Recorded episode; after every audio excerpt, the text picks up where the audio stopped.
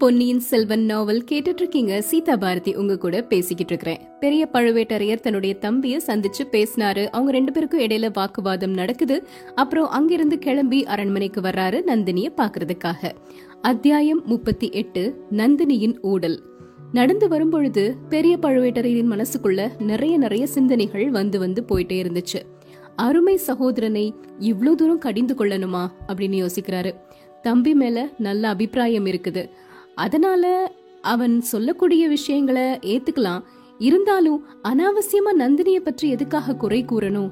அவ செஞ்ச தப்புக்காக இன்னொரு பெண் மேல பழி சுமத்துறது எந்த விதத்துல நியாயம்? கைவசம் சிக்கி இருந்த மோசக்கார திருட்டு வாலிபனை பிடிக்கிறத விட்டுட்டு ஒரு பெண்ணின் பேரில் அதுவும் என் மனைவியின் பேரில் குற்றம் சொல்றது இவனுடைய வீரத்துக்கும் ஆண்மைக்கும் அழகாகுமா? சரி போனால் போகட்டும். அதற்குத்தான் அவன் வருந்தி மன்னிப்பு கேட்டு விட்டானே அப்படின்னு யோசிக்கிறாரு. கொஞ்ச நேரம் கழிச்சு திரும்பவும் அவர் மனசுல சில சிந்தனைகள் வருது. ஒருவேளை அவன் சொன்னதுல கொஞ்சம் உண்மை இருக்க கூடுமோ இந்த முதிய பிராயத்துல நமக்கு தான் பெண் பித்து பிடித்திருக்குமோ? எங்கேயோ காட்டுல இருந்து பிடிச்சிட்டு வந்த ஒரு பெண்ணுக்காக கூட பிறந்த சகோதரனை நூறு போர்க்களங்களில் நமக்கு பக்கபலமாயிருந்து போரிட்டவனை பலமுறை தன் உயிரை பொருட்படுத்தாமல் நமக்கு வந்த அபாயத்தை தடுத்து காத்தவனை கடிந்து கொண்டோமே. அப்படி அவள் என்ன உயர்த்தி? அவளுடைய நடவடிக்கையும் பேச்சும் கூட சில சமயத்துக்கு சந்தேகமா தான் இருக்கு அப்படிங்கிறாரு. திரும்பவும் மனசு மாறுது அவருக்கு சாச்ச தம்பியுடைய வார்த்தை நமது உள்ளத்திலும் இப்படி குழப்பத்தை உண்டாக்கிருச்சே. என்ன அநியாயம்? நந்தினி அவள் எப்படி நம்ம கிட்ட உயிருக்கு உயிரான அன்பு வச்சிருக்கிறா?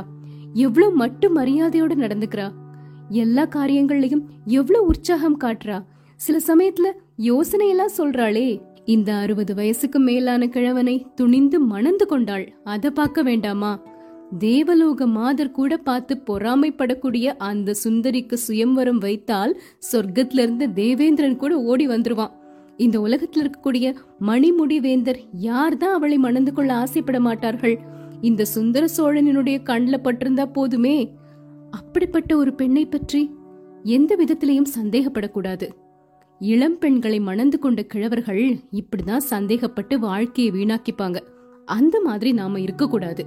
ஆனாலும் சின்ன சின்ன விஷயங்கள் கொஞ்சம் சந்தேகம் தர்ற மாதிரி தான் இருக்கு. அடிக்கடி முத்திரை மோதிரம் வேணும் அப்படின்னு கேட்டு வாங்கிக்கிறா. அடிக்கடி தன்னந்தனியா லதா மண்டபத்துல போய் உட்கார்ந்துக்கிறா அதெல்லாம் எதுக்காக? யாரோ ஒரு மந்திரவாதி அடிக்கடி அவளை பார்க்க வர்ற மாதிரி கேள்விப்படுறோம். இதெல்லாம் எதுக்கு? மந்திரவாதி கிட்ட என்ன கேட்டு தெரிஞ்சுக்க போறா? மந்திரம் போட்டு யாரை வசப்படுத்தணும்? கல்யாணம் பண்ணியும் பிரம்மச்சாரி அப்படிங்கிற நிலையில இன்னும் எத்தனை காலம் என்ன வச்சிருக்க போறா? ஏதோ விரதம் நோன்பு அப்படின்னு சொல்றாளே தவிர என்ன விரதம் என்ன நோன்பு அப்படின்னு சொல்லவே மாட்டேங்கிறாளே. இதுக்கெல்லாம் இனிமே இடம் கொடுக்க கூடாது. இன்னைக்கு இது பத்தி கண்டிப்பா பேசிட வேண்டியதுதான். அப்படின்னு முடிவெடுத்துட்டு போயிட்டு இருக்கிறாரு அவர் உள்ள நடந்து போக போக எல்லா பெண்களும் வர்றாங்க அவரை வரவேற்கிறாங்க. ஆனா நந்தினி மட்டும் வரவே இல்ல. என்ன இது? இவ்ளோ தூரம் நான் வந்துட்டேன். இன்னும் அவ வரல. லதா மண்டபத்துக்குள்ளே உட்கார்ந்து என்ன பண்ணிக்கிட்டு இருக்கிறா? அப்படின்னு அவருக்கு கோபம் வருது. தன்னை அலட்சியப்படுத்துறாங்க அப்படின்னு நினைக்கும் போது ஆத்திரமும் வருது. பார்த்த உடனே திட்டணும் கோவப்படணும் அப்படின்னு நினைச்சிட்டே வர்றாரு. அந்த சமயத்துல நந்தினி வர்றாங்க.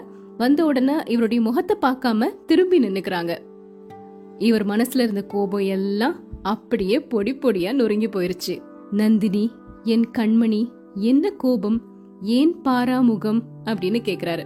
தாங்கள் என்னை பிரிந்து போய் எத்தனை நாள் ஆயிற்று? முழுமையாக நாலு நாட்கள் ஆகவில்லையா? அப்படின்னு கேக்குறாங்க. இதற்காகத்தானா இவ்வளவு கோபம்? நாலு நாள் பிரிவை உன்னால் சகிக்க முடியவில்லையா? போர்க்களத்துக்கு போக நேர்ந்தால் என்ன செய்வாய்? மாதக்கணக்காக பிரிந்திருக்க நேரிடுமே அப்படின்னு உருக ஆரம்பிச்சிட்டாரு பெரிய பழுவேட்டரையர். தாங்கள் போர்க்களத்திற்கு போனால் மாதக்கணக்கில் தங்களை நான் பிரிந்திருப்பேன் என்றா எண்ணுகிறீர்கள்?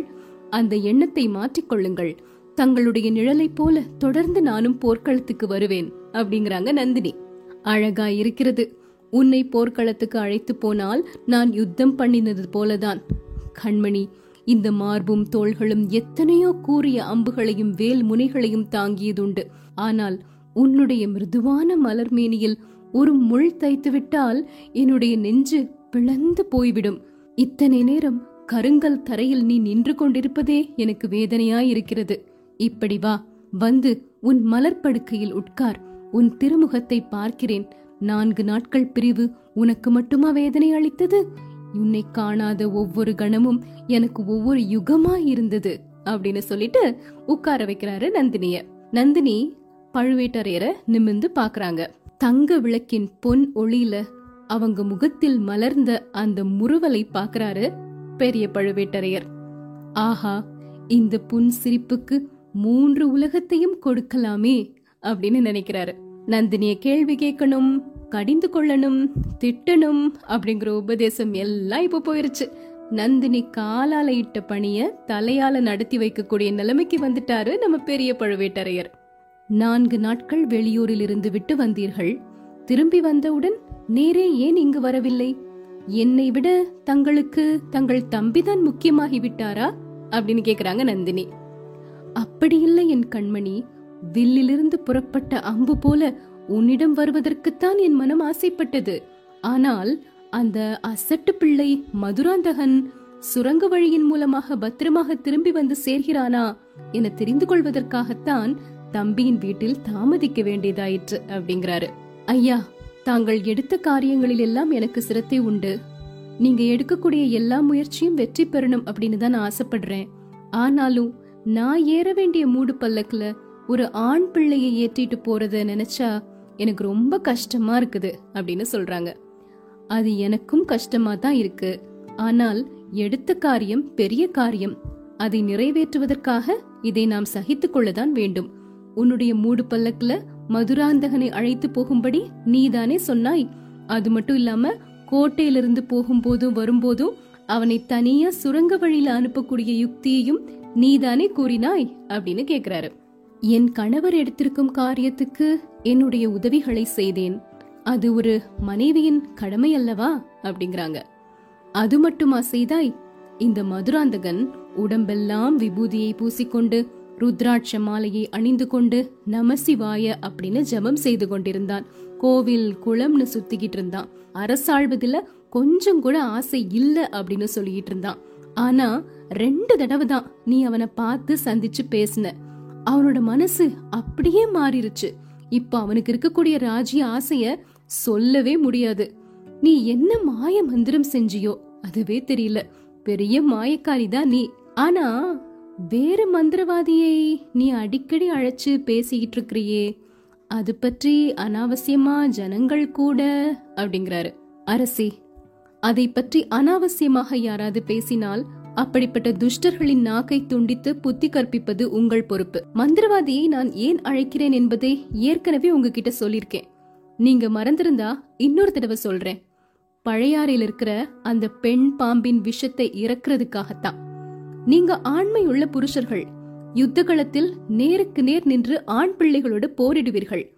கேவலம் பெண் பிள்ளைகள் அப்படின்னு அலட்சியம் செய்வீங்க. பெண் பிள்ளைகளோட போர் செய்வது உங்களுக்கு அவமானம். ஆனால் நூறு ஆண் பிள்ளைகளை காட்டிலும் ஒரு பெண் பிள்ளை அதிகமான தீங்கு செய்து விடுவாள். பாம்பின் கால் பாம்புக்கு தான் தெரியும். அந்த குந்தவையின் வஞ்சனை எல்லாம் உங்களுக்கு தெரியாது. எனக்கு தெரியும். உங்களையும் என்னையும் சேர்த்து அவள் அவமானப்படுத்தியதை நீங்க மறந்திருக்கலாம். நான் மறக்க முடியாது. நூறு பெண்களுக்கு மத்தியில என்ன பார்த்து அந்த கிழவனுக்கு தான் சாக போற சமயத்துல பெண் மோகம் பிடிச்சு புத்தி கெட்டு போயிருச்சு. உன் அறிவு எங்கடி போச்சு? அந்த கிழவனை போய் கல்யாணம் பண்ணிருக்கிற அப்படின்னு கேட்டா அத நான் மறக்க முடியுமா? தேவலோக மோகினியை போல ஜொலிக்கிறாயே எந்த ராஜகுமாரனும் உன்னை விரும்பி மாலையிட்டு பட்ட மகிழ்ச்சியாக வைத்திருப்பானே. போயும் போயும் அந்த கிழ எருமை மாட்டை போய் கல்யாணம் செய்து கொண்டாயே அப்படின்னு அவ என்ன கேட்டா. அதை என்னால் மறக்கவே முடியாது அப்படின்னு சொல்லிட்டு விம்மி விம்மி அழ ஆரம்பிச்சிட்டாங்க. அழுற மாதிரி பாவனை செஞ்சுட்டு இருக்கிறாங்க. இதை கேட்ட உடனே பெரிய பழுவேட்டரையருக்கு எவ்வளோ கோபம் வரும் அப்படிங்கிறத சொல்லவே வேண்டாம். கோபம் வருது